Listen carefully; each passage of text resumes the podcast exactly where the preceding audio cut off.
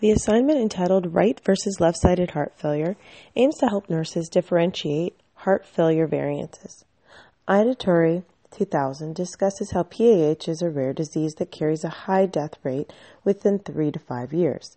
The role of the educated nurse on PAH is vital to the patient's outcomes in such a disease. The assignment aims to help nurses understand the diagnostic tests such as the associated lab tests, chest x rays, CT scans, EKGs, pulmonary function tests, ventilation perfusion scans, echocardiogram, and right heart catheterizations. The assignment asks nurses to peer to review peer-reviewed articles and then write a 500 to 700 word paper about the differences between right and left-sided heart failure and the setting of the signs and symptoms and testing. With the review of the test results and signs and symptoms that a patient may present with to the hospital, nurses are able to better care for their patients and evaluate associating associated testing and apply their learned information based on the research articles. Based on the assignment in week 5, the key concepts that the nurses should be able to understand include a strong foundation of PAH, diagnosis, and signs and symptoms of the disease.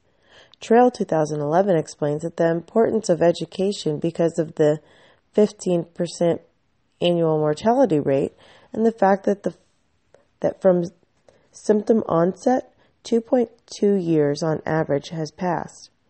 This is critical time that the patient is not getting treatment and the disease is progressing. Reasons for the disease development are important to understand as it can be related to connective tissue disease, HIV, congenital defects, or even heritable disease.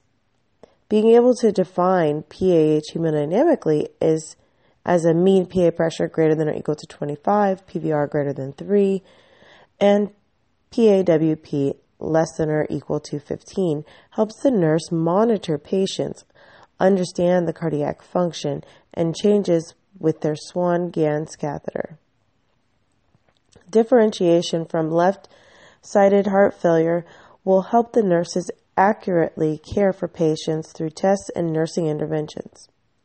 The overall goal for this test on pulmonary arterial hypertension was to provide the ICU nurses knowledge on the information that was previously presented to them during an education session. The information that was presented um, was intended to address the objectives, which include that the nurses will be able to discuss PAH, compare and contrast the differences between right and left sided heart failure, and examine the signs and symptoms of PAH. Alignment of the test with the objectives of the course are always needed to keep nurses' alignment with the overall mission of the course and the program.